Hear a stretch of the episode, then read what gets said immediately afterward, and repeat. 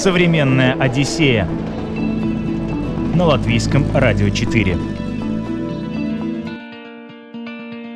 Привет, друзья! У микрофона Елена Вихрова. И сегодня мы с вами отправимся в Антарктиду на паруснике. Это не фантастика, а очень популярная сегодня тема. Пассажирам туристических лайнеров высаживаться на берега Южного полюса нельзя, а вот команде парусника никаких разрешений не требуется.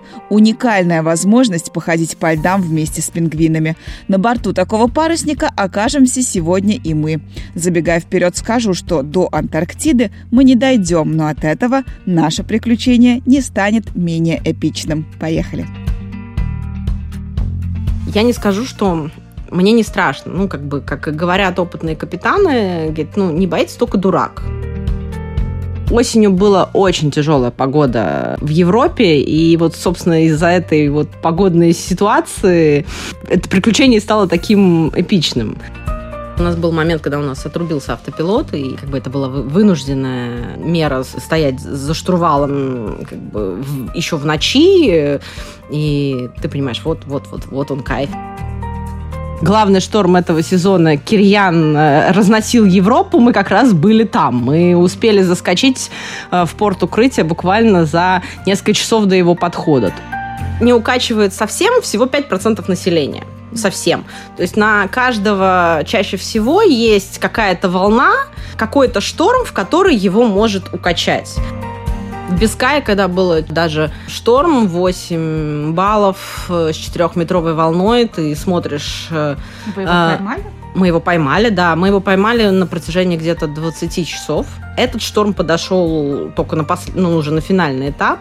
У нас бушприт уходил под воду. То есть это носовая часть корабля. Вот были такие волны, что они просто оказывались под водой наверное, то приключение, на которое нужно копить всю жизнь, ну, как бы. Но если вдруг такая оказия случается, это, конечно, наверное, приключение жизни, потому что и пингвины, и купание в ледяной воде, и, в том, и шторма в Дрейке, то есть тоже, ну, это, это отдельный вид э, приключений для тех, кто уже попробовал все, наверное. Современная Одиссея на латвийском радио 4. Виктория Сярги работает в сфере медицины, но при каждой удобной возможности уходит в море. Это человек, который болеет парусами. Она матрос на парусниках, а теперь еще и яхтенный шкипер. Это хобби у Виктории появилось случайно. Однажды в Риге проходил этап крупнейшей в мире регаты парусников и яхт The Tall Ship Races. Она увидела это зрелище и просто пропала. Все началось с мечты. Когда-то, когда я первый раз э, оказалась на Крузенштерне, я поняла, что парусники нас к себе зовут, когда э, э, мы к этому готовы. Э, у нас это было абсолютно четкое убеждение, что парусники в нашей жизни случаются тогда, когда мы к этому готовы, и нам они нужны. Я никогда не любила загорать на море или там куп, ну, просто вот валяться на пляже. Мне всегда был скучен какой-то вот такой вот э, тюлень, отдых. тюлень отдых, да, и при этом там гулять вдоль моря и смотреть на кораблики всегда было очень э, классно. И я помню, что вот какой-то перелом он случился в тринадцатом году, когда к нам заходил Толши Прейс, и вот все эти кораблики, и, э, и когда вся Рига вывалилась провожать провожать их э, а, на малы, и э, вот этот так называемый парад парусов перед э, стартом гонки, и ты смотришь, как эти корабли один за другим выходят. В тот момент казалось, что это такое что это доступно только ну, профессионалам. То есть это mm-hmm. ребята, которые там учатся в морских вузах, что-то такое, достижимая мечта. И когда ты находишь информацию о том, что это все реально, это все доступно, нужно просто захотеть, и не нужно никакого специального образования для того, чтобы оказаться там. Я сначала сходила на, на круизном паруснике, а, чтобы вообще посмотреть, есть ли у меня морская болезнь, нет ли у меня морской болезни. Ну, то есть, если это морская болезнь, которая начинается в тот момент, когда ты ступаешь на борт, то понятно, что это спасибо, попробовали, до свидания, будем наслаждаться дальше с берега. Ну, как бы в режиме, в том, котором обычно сюда ходят, когда хорошая погода, все, все отлично и все кайф, то а, тогда уже можно дальше в это погрязать. И тогда вот э, хотелось чего-то большего, ну, то есть круизный парусник это одно, хочется немножко там за веревочки подергать, ну, как бы посмотреть. Тогда вот потом случился Крузенштерн, с которым я много где была, потому что действительно был прекрасный походы по европейским портам, и это возможность участвовать в парусных авралах вместе с ребятами, все вот это вот понимание парусов, когда ты участвуешь в их постановке, потом они над головой, вот это белоснежные, ну, белоснежные это э, в качестве романтики так-то они не, не совсем белоснежные, но вот эти паруса над головой и ветер, э, текелаж, там, и звуки совершенно особые, которые вот это вот поющие паруса над головой, действительно это так и происходит, когда идет ветер там, и когда ты в этом начинаешь чуть больше разбираться, ты понимаешь, почему они поставлены так, почему так. Потом когда случился ковид, э, соответственно, все стало, весь мир как-то закрылся, стало все это очень сложно. У нас парусников, ну, кроме Либовы, наверное, нету. Меня позвал яхтинг, ну, то есть как бы нашлись ребята, у которых была яхта, которые я это попробовала, мне стало интересно, как это, что здесь уже чуть другой уровень, ты уже можешь управлять сам, и я пошла учиться, чтобы лучше понимать, как это все работает, опять же, и дальше случилась яхтенная история, и я получила свои э, яхтенные права. Я даже сходила в, в один самостоятельный чартер э, с ребятами, с которыми училась. То есть это тоже такой опыт, который, когда ты самостоятельно на лодке без опытного инструктора, уже когда вся ответственность на тебе, это, это ну, это не совсем отдых, но это тот опыт, без которого просто невозможно. И ты понимаешь, что да, я, я могу. У нас в Риге есть э, лодка, на которой мы ходим, на которой мы приглашаем э, друзей, гостей, желающих пройти с нами и не просто покататься, если есть желание э, встать за штурвал, попробовать, как это все управляется, то добро пожаловать. Это тоже мы всегда э, нашим ну, гостям лодки, потому что есть экипаж, и есть те, кто приходит, ну, все-таки это гости лодки. Mm-hmm. Мы всегда им даем, и, и Наверное, этим мы отличаемся от многих других лодок, где капитаны никого не пускают в штурвалу, чтобы, не дай бог, что-нибудь не случилось, то у нас как бы... Мы, мы страхуем, понятно, что рядом, но почему не дать человеку попробовать? Потому что действительно кайф, это отличается от того, как управляется машина, и тем, кто водит машину, иногда даже сложнее, чем тем, кто не водит машину, потому что у них есть понимание, что я повернул руль, и она должна вот немедленно повернуть, mm-hmm. а лодка, она чуть более замедленная, у нее mm-hmm. задержка идет, и тут нужно не спешить и аккуратно. И...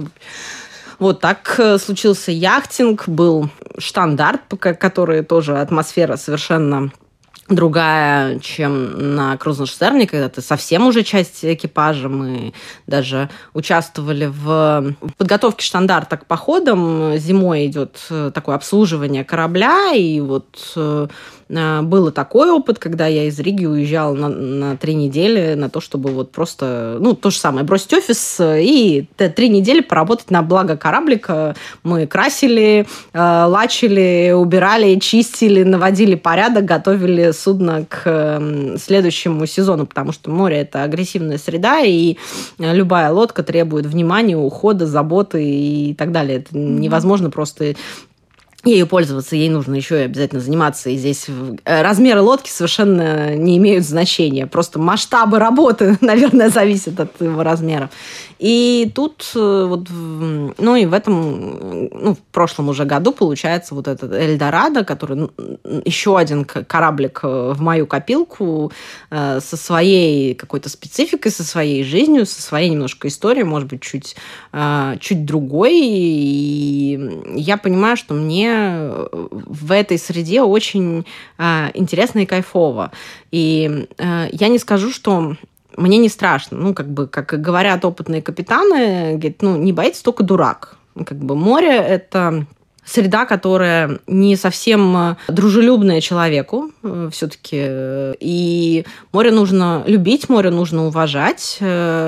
Э, нужно понимать, что есть техника безопасности, какие-то правила, которые придуманы не не просто для того, чтобы сделать жизнь сложнее, а, а они, как говорят, вся техника безопасности написана кровью. Вот примерно так, так оно и есть. Но все неудобства, которые на борту, потому что там мало места, сложно там иногда там принять душ э, или там э, в качку сложно вообще передвигаться или тебя укачивают, они как-то совершенно забываются, когда ты участвуешь в парусном аврале, ты ставишь паруса, ты начинаешь э, не просто механически дергать за веревочки, когда ты в первый раз оказываешься на судне, а когда ты уже проводишь там какое-то время, ты начинаешь понимать, как это работает, почему нужно дернуть именно эту веревочку, для чего. И ты, когда ставятся все паруса, и ты смотришь на вот эту вот э, красоту и жалеешь только одного, что нельзя еще со стороны на это посмотреть, потому что э, ну, ты на борту, а со стороны оно еще более классно смотрится. И и я себя поймала на том, что мне очень интересно стоять за штурвалом. Несмотря на то, что, казалось бы, а, монотонная ну, не работа, а какое-то действие, ты, э, ты идешь просто по курсу, немножко подкручиваешь штурвал. Но вот эти вот моменты а, понять, как лодка рулится, как она управляется, как, когда нужно крутить, когда не нужно крутить, когда нужно задать какой-то импульс, когда нужно его погасить, э, чтобы лодка не рыскала, а шла ровно, это вот очень интересно. И я, ну вот на яхте я могу там 4-5 часов э, спокойно стоять за штурвалом, э, ловя кайф. И на паруснике тоже у нас был момент, когда у нас отрубился автопилот, и а, как бы это была вынужденная э, мера, ну, как бы стоять за штурвалом как бы в, еще в ночи, и ты понимаешь, вот, вот, вот, вот он кайф. Современная Одиссея на латвийском радио 4. Этой осенью Виктории сделали просто невероятное предложение стать частью команды на одном из этапов эпичного путешествия в Антарктиду. Да, парусники тоже ходят в Антарктиду, и сегодня это очень популярно. Правда, запредельно дорого, но обо всем по порядку.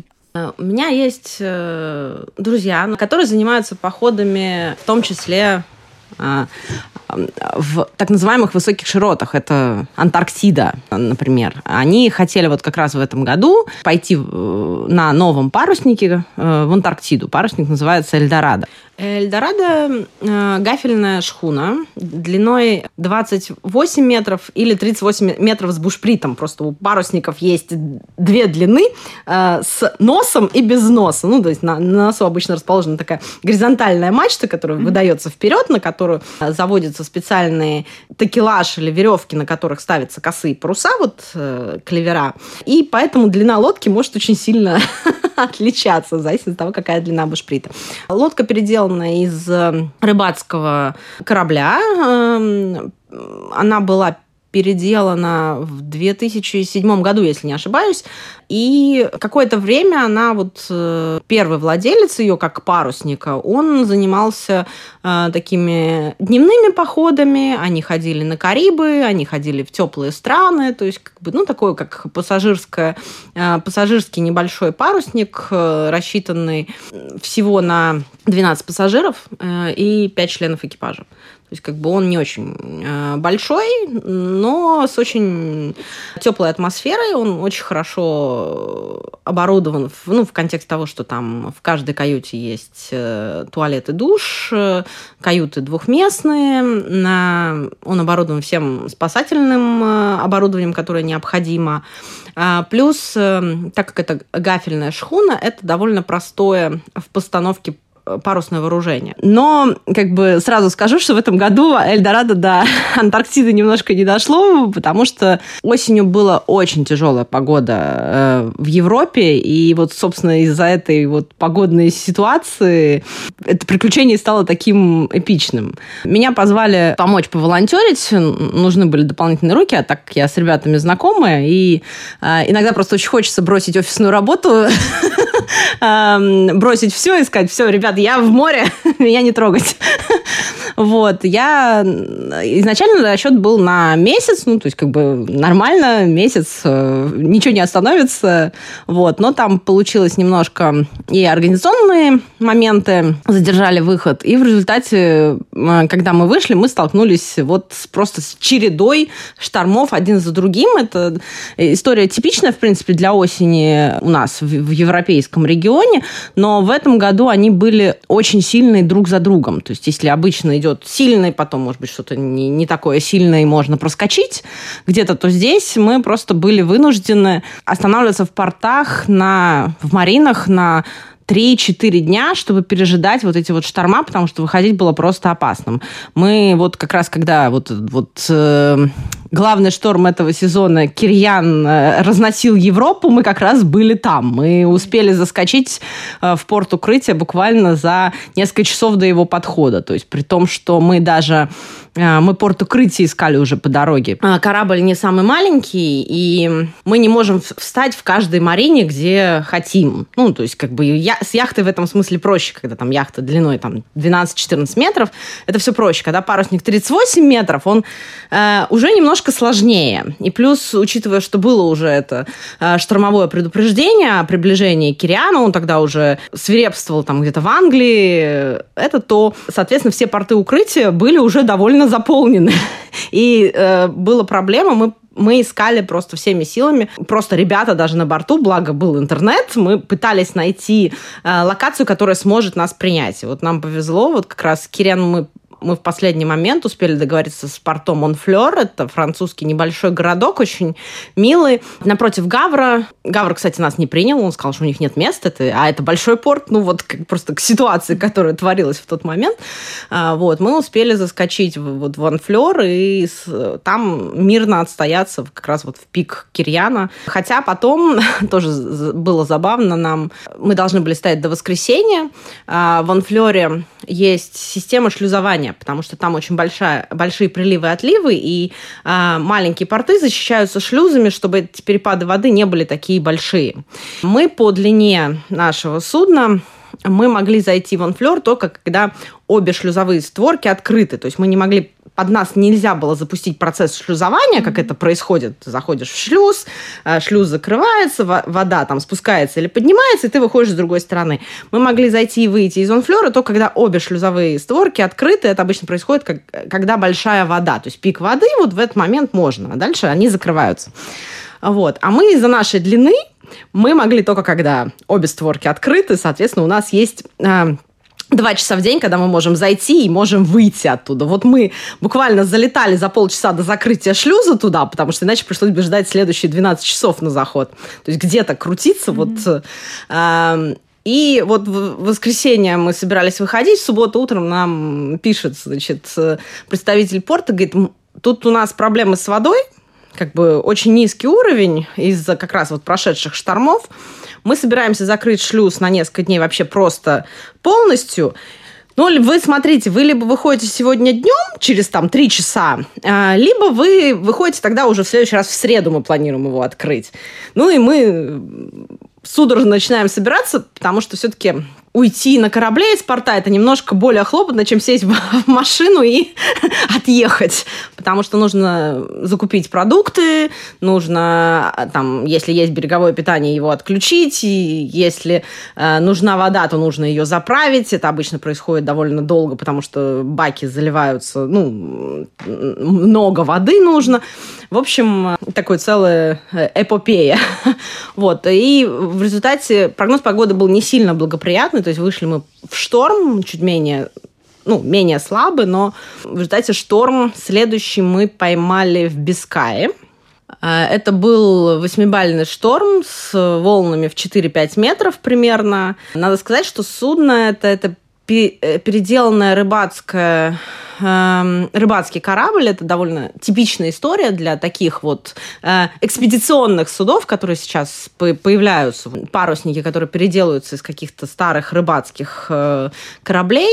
И главная э, черта у них э, не очень э, большой киль. Для, на яхтах, например, он гарантирует какую-то стабильность лодки, то есть она не так э, рыскает по волнам, не так качается. То здесь из-за того, что киль относительно длины лодки э, не настолько большой, то, соответственно, у нее есть еще и боковое вот это вот э, движение, ее больше качает.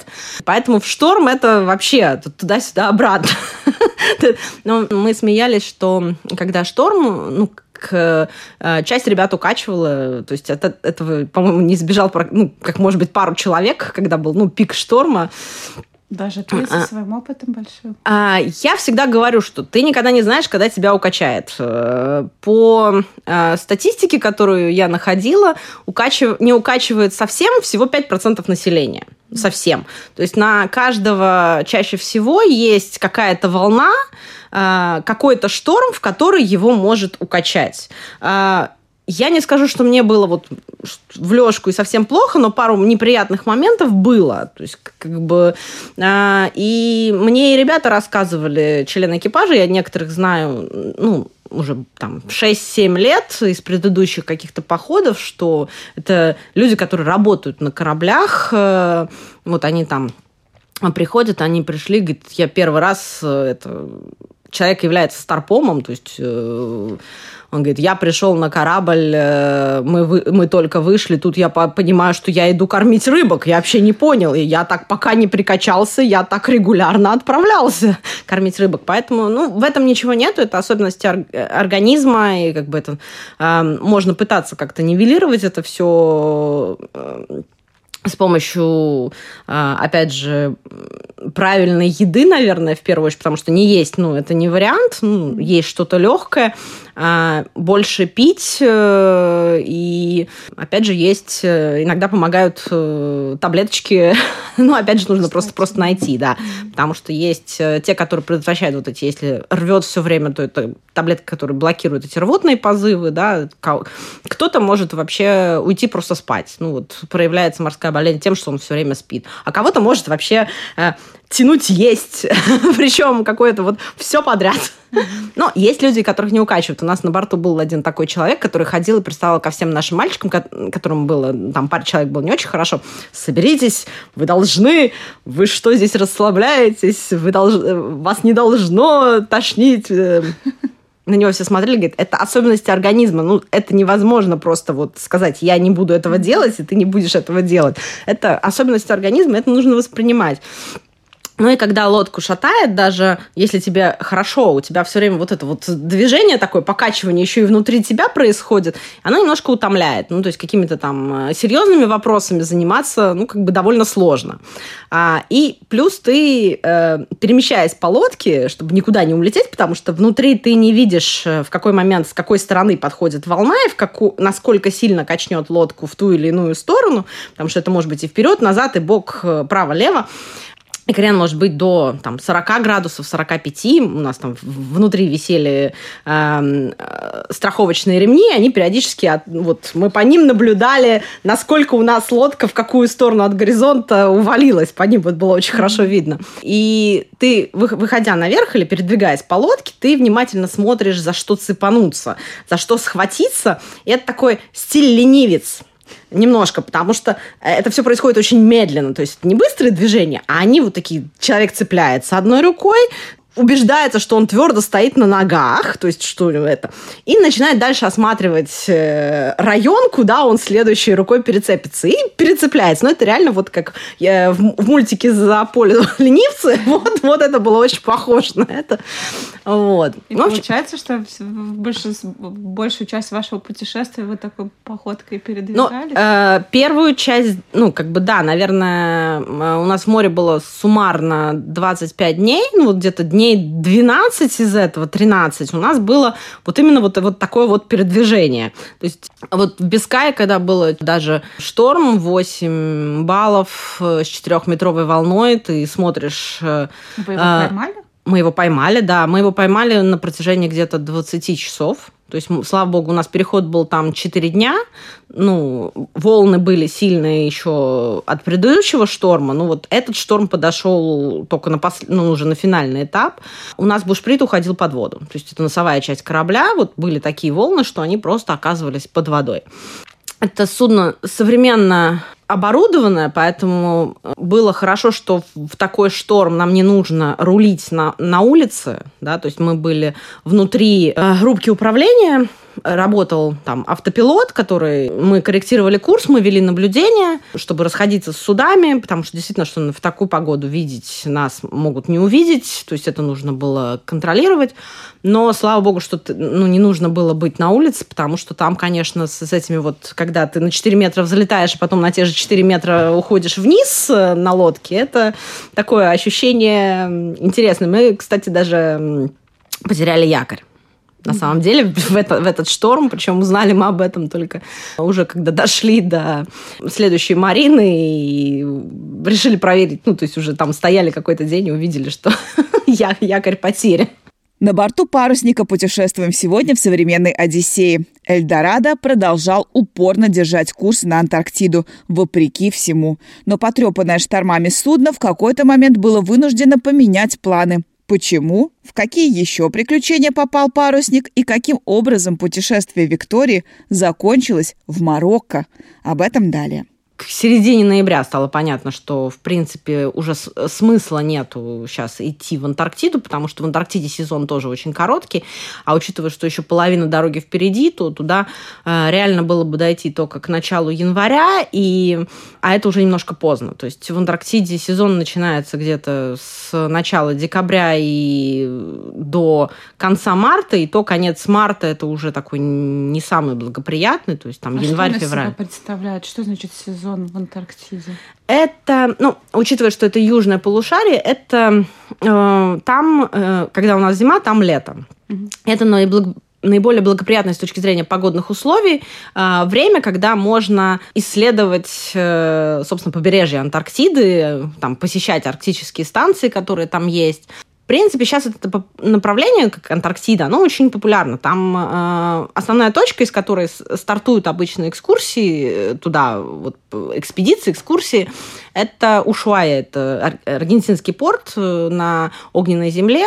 Можно поехать на большом круизнике, э, которые просто проходят мимо, но сейчас популярны небольшие суда, яхты там, метров 25-30, потому что они э, получают разрешение на высадку людей. Э, если то, что не получают круизники, потому что у них очень большое количество людей, соответственно, они испортят экологию, напугают пингвинов, там еще что-то, то на таких э, небольших яхтах и судах количество экипажа очень маленькое, количество человек там обычно а, не превышает там, ну, 20 человек, то есть это максимум вместе с экипажем, и, соответственно, они от соответствующих э, структур, которые вот занимаются этими вопросами в Антарктиде, они получают разрешение на высадки, поэтому э, действительно идти в Антарктиду вот с, с такой историей, это, конечно, интересно. Это ни, ни разу не дешевое удовольствие, это, наверное, то приключение, на которое нужно копить всю жизнь, ну, как бы, но если вдруг такая оказия случается, это конечно, наверное,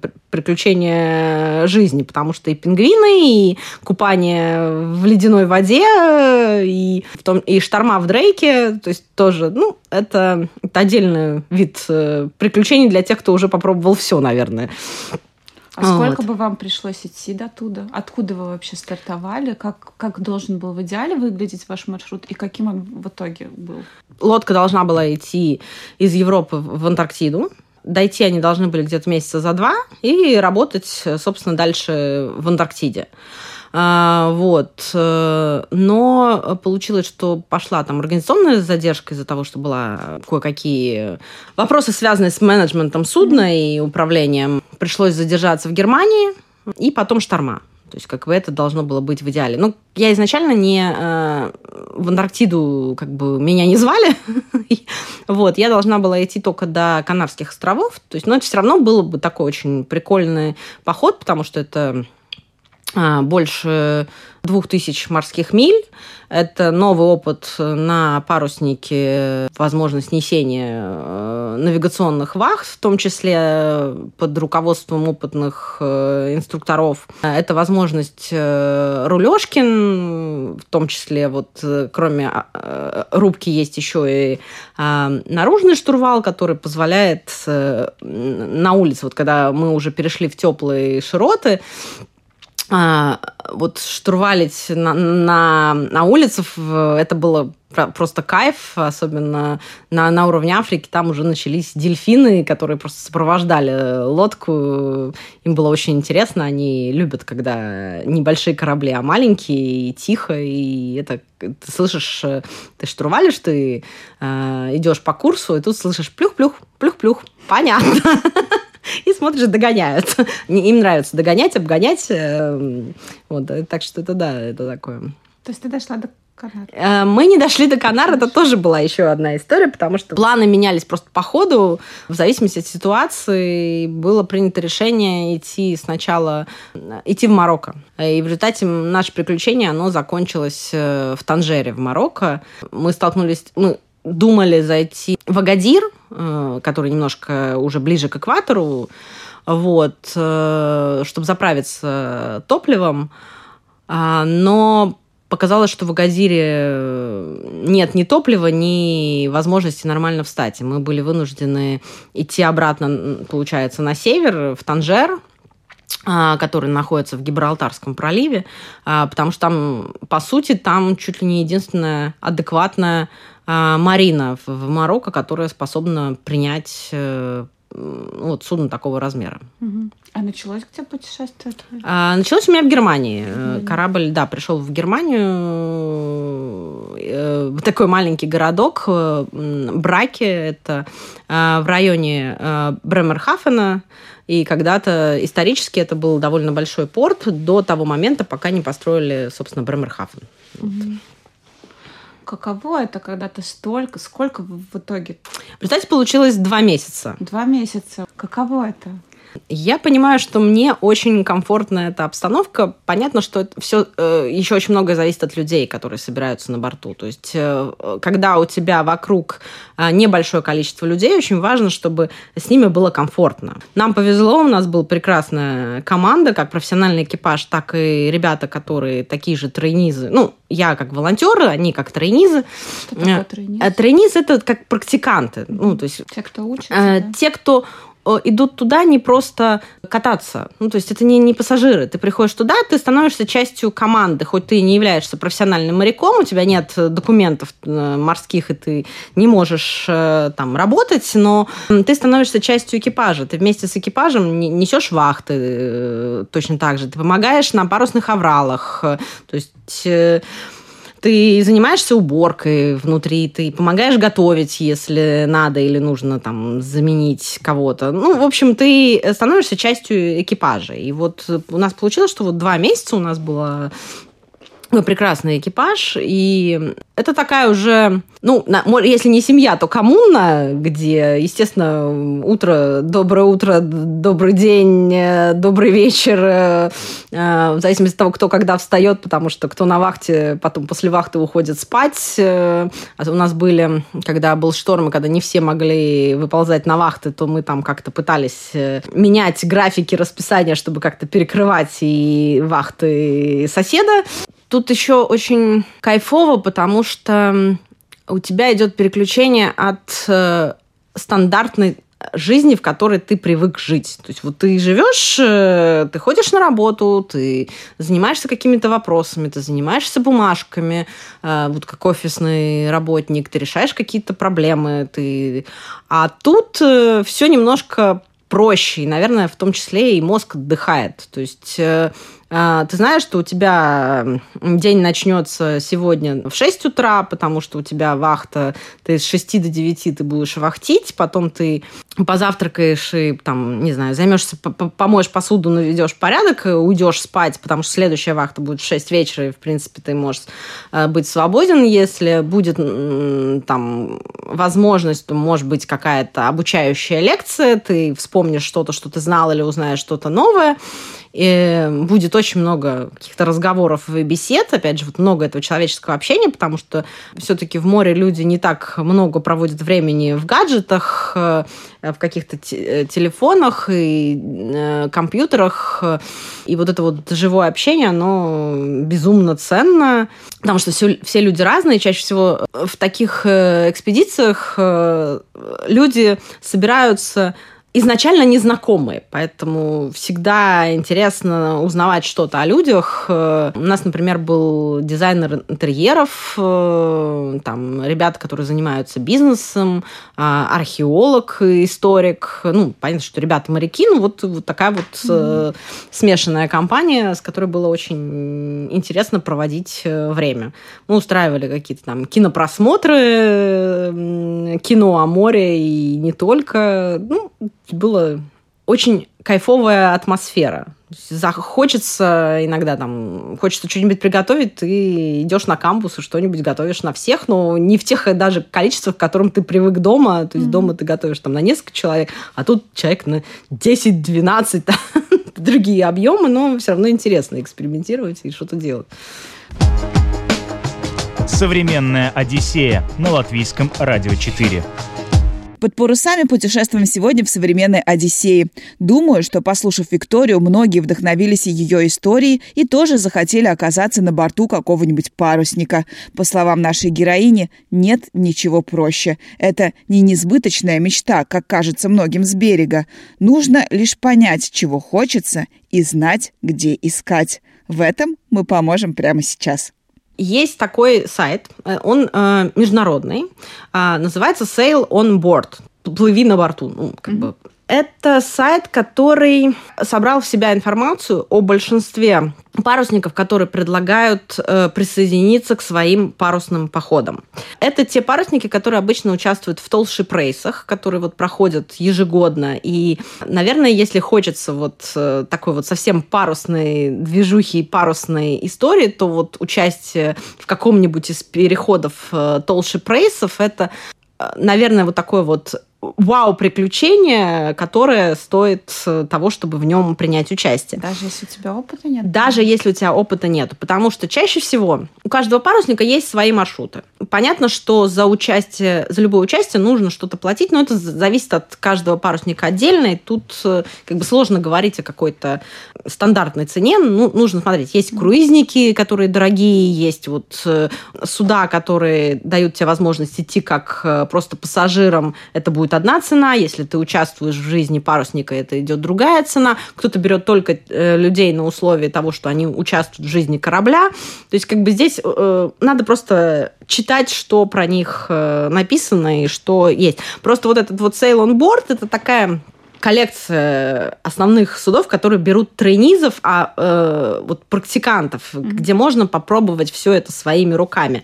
Если мы говорим о русскоязычных э, возможностей, ну вот парусников, то это, конечно, стандарт, который по Европе ходит. Э, вот сейчас вот как раз у них будет очень интересный поход из Ля Рошеля вокруг Испании, Португалии заходом в Танжер и дальше в Сет французский. Э, к ним тоже можно присоединиться, но это более спартанские условия, то есть, соответственно, это более еще и бюджетный вариант, но с погружением э, в атмосферу. Э, вот часть корабля, часть команды для тех, кто...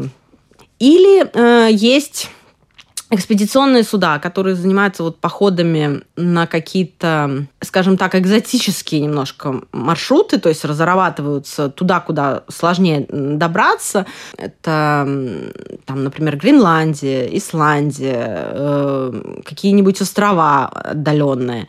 Но это тогда, соответственно, и немножко другой ценник уже идет.